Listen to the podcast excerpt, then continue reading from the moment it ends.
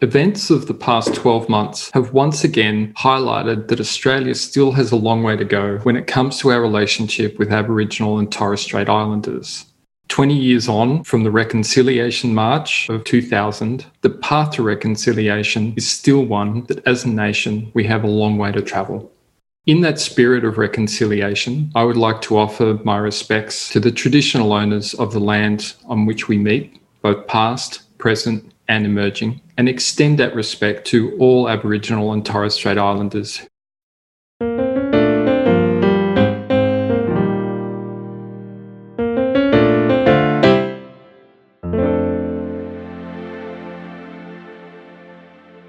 So, hello everyone, and welcome to this edition of the UX Australia podcast. We are joined today by Ben Crowell. Ben, how are you? I'm really well, thanks, Steve. How are you? I'm good. Now, you're joining us from Brisbane, not from sunny Brisbane, but from Brisbane. How are things there at the moment? Overcast Brisbane today, but um, can't complain. Coming to you from my house on the north side, so very comfortable here. now, conditions in Brisbane are relatively relaxed as far as the pandemic goes. Yeah, yeah, yeah. Um, no cases recently. We had a lockdown a snap lockdown a few weeks ago when mm. they they had some hotel quarantine things escape, but um, nothing substantial. I think most of the cases they're checking out are, are ones they know about, um, things that are people in quarantine who are then being found to be actually, you know, have it. Excellent. Okay. Now, you yeah. will be speaking at Design Research in about five weeks' time. Um, tell us what you're going to be talking about because this is this is a fun one for me. um, so I think the title that is on the site is Maths for Design Researchers, um, which I actually got from you from a, a, throwaway comment that you made at some point, Steve. I think in in something you were saying where I'm sure you said designers need to know more maths. Designers need to be more comfortable with maths, and um, fully embrace. I'll throw you in the deep end and and reveal that you were or you are a mathematician. I am. So. yeah, that's that's that's was um, my first degree. My first degree was in applied mathematics and applied statistics. Um, and I, I I will confess that I have at times stood in front of an audience of designers and, and spoken about um, statistics and, and quantitative analysis. I'm, I'm, I'm thrilled that somebody else is going to have a crack at it. uh, yeah, so you know, at at school, I was someone who didn't mind maths. I didn't do the hardest maths. I think there's a ceiling, I think, in my mathematical ability where I I can't cope with imaginary numbers and matrix multiplication. And we've already lost half the audience saying those words. Yeah. Um, but uh, I studied computer science for my first degree, and so okay. we had to do to pass that. Um, calculus, stats, mm-hmm. real quote marks logic through the math school. Mm-hmm. Um, and then programming is really applied calculus anyway. Uh, so I had to be comfortable with that. And now, as a designer and design researcher, we get a lot of traction with clients by saying to them, we can do things with numbers for you as well as talking to 10, 20, 30, 50, however many people. Mm. Uh, and so the talk is really about, or what I want to talk about is why are so many designers not comfortable with that? Um, and I have some opinions. Yep. And then I have some advice. Good. Um, so, um, one reason I think maybe a lot of people who are designers or design researchers aren't comfortable with maths is because you fall into design as someone who, in your early education, people go, or you decide you're not good at maths, yes. and you find something else to do. Yes. That that you are good at, and so you you anchor there instead of on maths, um, which is fine. Mm-hmm. Uh, and um, but as designers trying to talk to businesses, Yes. People who end up in business and end up in, as decision makers in business, they've probably done some, uh, some. mid to high level maths in mm-hmm. their study. Mm-hmm. If you, they've got an MBA, they've potentially done more advanced statistics through that MBA, and then they've done all the accounting and economics in that. So they have learned to trust numbers as a, a way for them to make decisions. And as design researchers, if we come in and say, I talked to 10 people and we can tell you how to spend $20 million, there's a disconnect in, in what you're telling them and how their preferred way or their learned way of understanding how decisions get made you know, comes together. I, I think there's there's an interesting point there around the fact that they are comfortable with and confident in the use of numbers to make decisions. I think that's a really key point. It's not that they're necessarily good at maths. It's not that they're necessarily no. You know, like, but but they're not they're not afraid of dealing with numbers. They're not afraid of dealing with um, graphs and you know um, numbers with decimal points and percentage signs and, and a whole variety of other things. It's it, it's it's fine to make a decision on the basis of numerical information. Yeah, and it uh, if you've ever tried to present qualitative work to um, to to clients, and I know you're a mathematician with an anthropology degree. um, my postgraduate is in sociology of technology. So I'm really happy to talk to five or 10 people. And I believe I can do that and tell a company how to spend $20 million. Sure. But because of that decision making framework that is, is more established, mm-hmm. most people aren't. And so it's, we use, or I, my team and I use numerical approaches mm-hmm. to give us a warrant to talk about qualitative things yeah. or to um, give find a way to to make some numbers and then have to explain those numbers because you go here is a number and the clients are like well but what does it mean? And it's like well good thing we talked to some of your customers too because here's why here's what that number means. Yeah. And one of the things that designers are less good at than than other people from other intellectual traditions is being able to tell a story about the numbers and to know why a particular number is better than another kind of number. And at the same time, you don't want to go and do uh, a 500 person survey to to prove that your design is is good. So Fortunately, there are statistical methods you can do that are really quite easy um, that let you do small sample size research yep. that you can be confident in. And, you know, confident is the, the shibboleth there because we talk about confidence intervals. Yes. Capital C confidence intervals. And um, do you know where, Steve, the student's T confidence calculation was established? Tell us, Ben. It was established at the Guinness Brewery in the late uh, 1700s, Steve, because it turns out that brewing beer is a process where you have lots of different things and you want to control the variability of each batch. And so calculating a confidence interval means that you don't as much as you would like to, perhaps, you don't have to um, have a pint of each barrel of Guinness. Surely that's a better way of doing yeah. it. It's just sample each batch.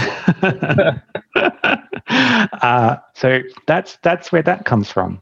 Nice. Um, and so that's there's a good story in that too. So when if if clients are less than familiar with mm. why are you doing this thing, yeah. then there's a nice little story to anchor them on. Like, oh, this is long established mathematics. It's 250 odd years old. It comes from this thing that you remember the story, mm. but it's also about this this variability. And it's like we're not trying to say that every customer is the same. We need a way to sense something from each customer and then use a very small number of customers to say something about the potential of all of your customers saying that same thing or having a, a response within the bounds that we can establish. But like doing that, you can do that at five to five or 10 or 20 customers. Um, I get, I like to ask people when we when we're pitching for work i'm sure as you do too where they say oh we need to talk to 200 people. And you say well why? What? Well it's like do you realize how long that will take? You probably do you realize how expensive that is? one, but you know it's finding that one good one yeah. really the yeah. trick. That's that's right. Um, but but at the same time they're like oh we need to really trust the the thing that comes the the data. Mm-hmm. you say well do you know how many people need to be um, are surveyed when they talk about the preferred prime minister or, or two party preferred results? You see it on the news or in the newspaper. Should you read a newspaper? Yeah. And um, clients will say, or people will say to me, oh, you know, 10,000 10, people. And I say to them, Are you sure? There's 24 million people in Australia. How many people need to be surveyed? So you could say, you know, 51% prefer this person and 49% prefer that other person. They go, Oh, yeah, probably not 10,000, maybe 5,000. And you go, It's probably a thousand people for the most reliable of those kind of surveys. And they go, Oh, and I said, well, that's you know, that's for 24 million people, probably 16 million voters or something. Yeah, like yeah, yeah, It's like, why do you need us to talk to one fifth as many cus- people about your product that has 10,000 customers mm-hmm. to to make a, a decision? Mm-hmm. And the decision you're trying to make is not that high stakes. Like we could go lower. Yeah, we can probably go lower. Um, or um, the other time clients have are comfortable with making decisions around numbers, but don't really have a good reason why they like the number they like, yeah. is things like NPS or customer satisfaction, mm-hmm. which uh, let's let's leave the weird calculations involved in NPS aside. Um, those numbers, like that's a, a a big question would you recommend this to someone? Sure. And so you can't use the outcome of that to make a design choice because, because what does it tell you about is the button in the right spot? Does the language work for people? Um, was the completion time okay? Did people find the answer they wanted? And so customers who have that who want to use that as input to design mm-hmm. are confusing the granularity of the measure with the the outcome they're trying to use it to to drive towards. And so you have to be able to have that conversation with with people as well. It's like that's a that you can use that number to understand something, but you can't use that number to understand this something. The nice thing about NPS as an example or customer satisfaction ratings mm. as as examples is that they can be mm. delivered with wonderful precision. You can have many, many decimal places, many decimal, as many decimal yeah. places as you want um, to represent the precise number um, of your customer satisfaction index without learning anything um, about anything that you might do as a result. how many how how likely are you? I got one about powerpoint in powerpoint the other day. Okay.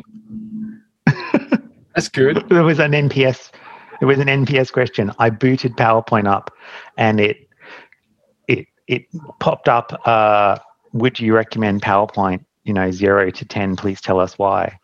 It was like this is fortunately i could dismiss the box without typing anything into it but it was like this is a weird spot to ask me this question um, yeah. Mm.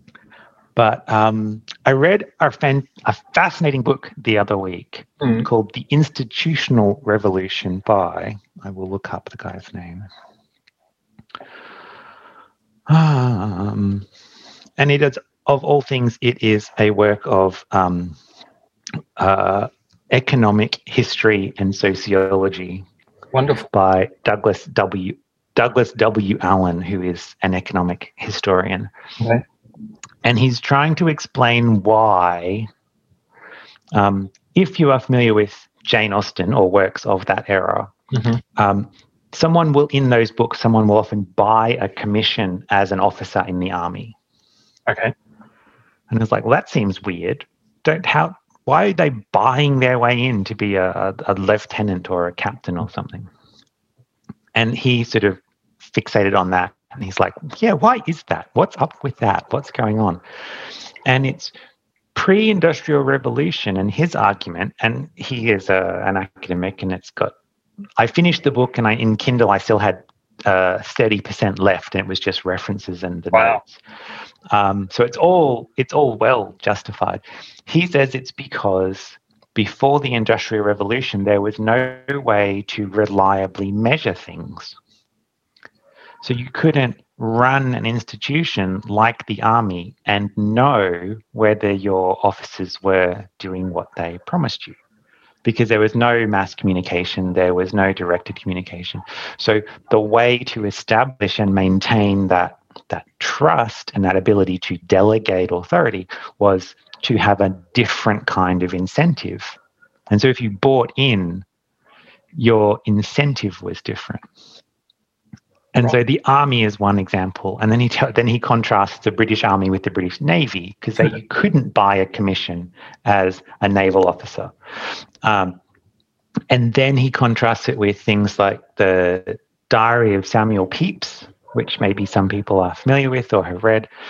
In that, he's forever talking about um, getting a bribe from someone, and it sounds shocking, but it's like his his day to day business as like secretary of the navy or something is right. to basically take bribes from people to to make the wheels of commerce in the 16 late 1600s work and uh, this guy says like that's how things had to work because there was no way to know like if you had a contract with someone to deliver you uh, a uh, hundred cows you couldn't just go to tender for that because there's too much variability in those things. You had to have a relationship with someone. They had to, you know, demonstrate some skin in the game by greasing your palm to do this thing. It's like, oh, okay. Wow. So then wow. the Industrial Revolution, then that required more accurate measurement of mechanical things. That led to ways to measure worker performance. yeah. So you couldn't have a salary. There's no such thing as a salaried job in the 1600s. You, no. you had this, um, right? So if you worked for a factory, you couldn't work eight hours a day. You showed up whenever because there were no clocks. You did some amount of work and then you left when the sun went down. Accurate clocks, accurate counting of what people made in factories where that was a thing you had to take care of. Suddenly, that could lead to the eight hour day because then you could have an agreement about how long should you work, how much should you produce. And so this is really interesting because in business, one reason clients want numbers is because they want to trust the outcome of what you've done for them. Hmm. And if you're coming in as a consultant, especially a design researcher or something like that, you say, Trust me, I spoke to some small number of your customers. It feels like an arcane process. They need often to continue living with the results of what you've done long after you've left the building. Yep. And they need a way not just to trust that what you've done for them is right, but they need a way to establish trust within the, their reporting chain and within their organization that what they got you to do should be trusted by the organization as a thing to make decisions. Just, and organizations trust numbers. Which is nuts because there's nothing inherently trustworthy about a measurement. No. Nothing at all. No. No. No. Um, but like that's that's a great shaggy dog story. It's like let me tell you about why you have to buy a commission as a captain in Edwardian okay. England, and it actually leads to like this is why we're gonna. But I have another step beyond that. This is why government likes those big consulting firms is because the thing that they get them to do is not measurable mm. oftentimes. So they have that alternate measure of trust. And it's like having that patronage model or that um, uh, aristocratic model. It's like, I trust you because you're of the same high social class as me, and we have skin in the game of maintaining that class structure. Yeah. Um, so we believe that what you do for it, what I trust you as a person because you are the same as me. And so that's where like that things like I get these, I'm sure you get these too, Steve, that's like so and so big consulting firm has just won another $40 million contract with government to do something. And you're like, what's up with that? And it's like, oh, it's a different kind of trust model than. Yeah. We, uh, I, I, I remember do. being told by a government department having having lost a piece of work to a large consulting firm and and the reason that they gave because hmm. mm. we, we obviously asked for feedback you know like where did we where did we go wrong where did we fall short like all of that kind of stuff and they they basically said this is going to be a large, high profile piece of work. You are a very good small company, and we will roll over you and grind you into dust. But they'll survive. that that big company would survive. They can take a few punches from uh, punches from the likes of us, whereas we will grind you into the dirt. Um, and I don't want to do that to you, Steve. like, thanks, I guess. Okay, I, guess. I guess that's kind of you. Thank you. Yeah, it was. It was a weird. I, my reaction that would have been like, I, my, I would have been like, I would have liked the chance to be ground, into the dust, yeah. to be honest. Yeah.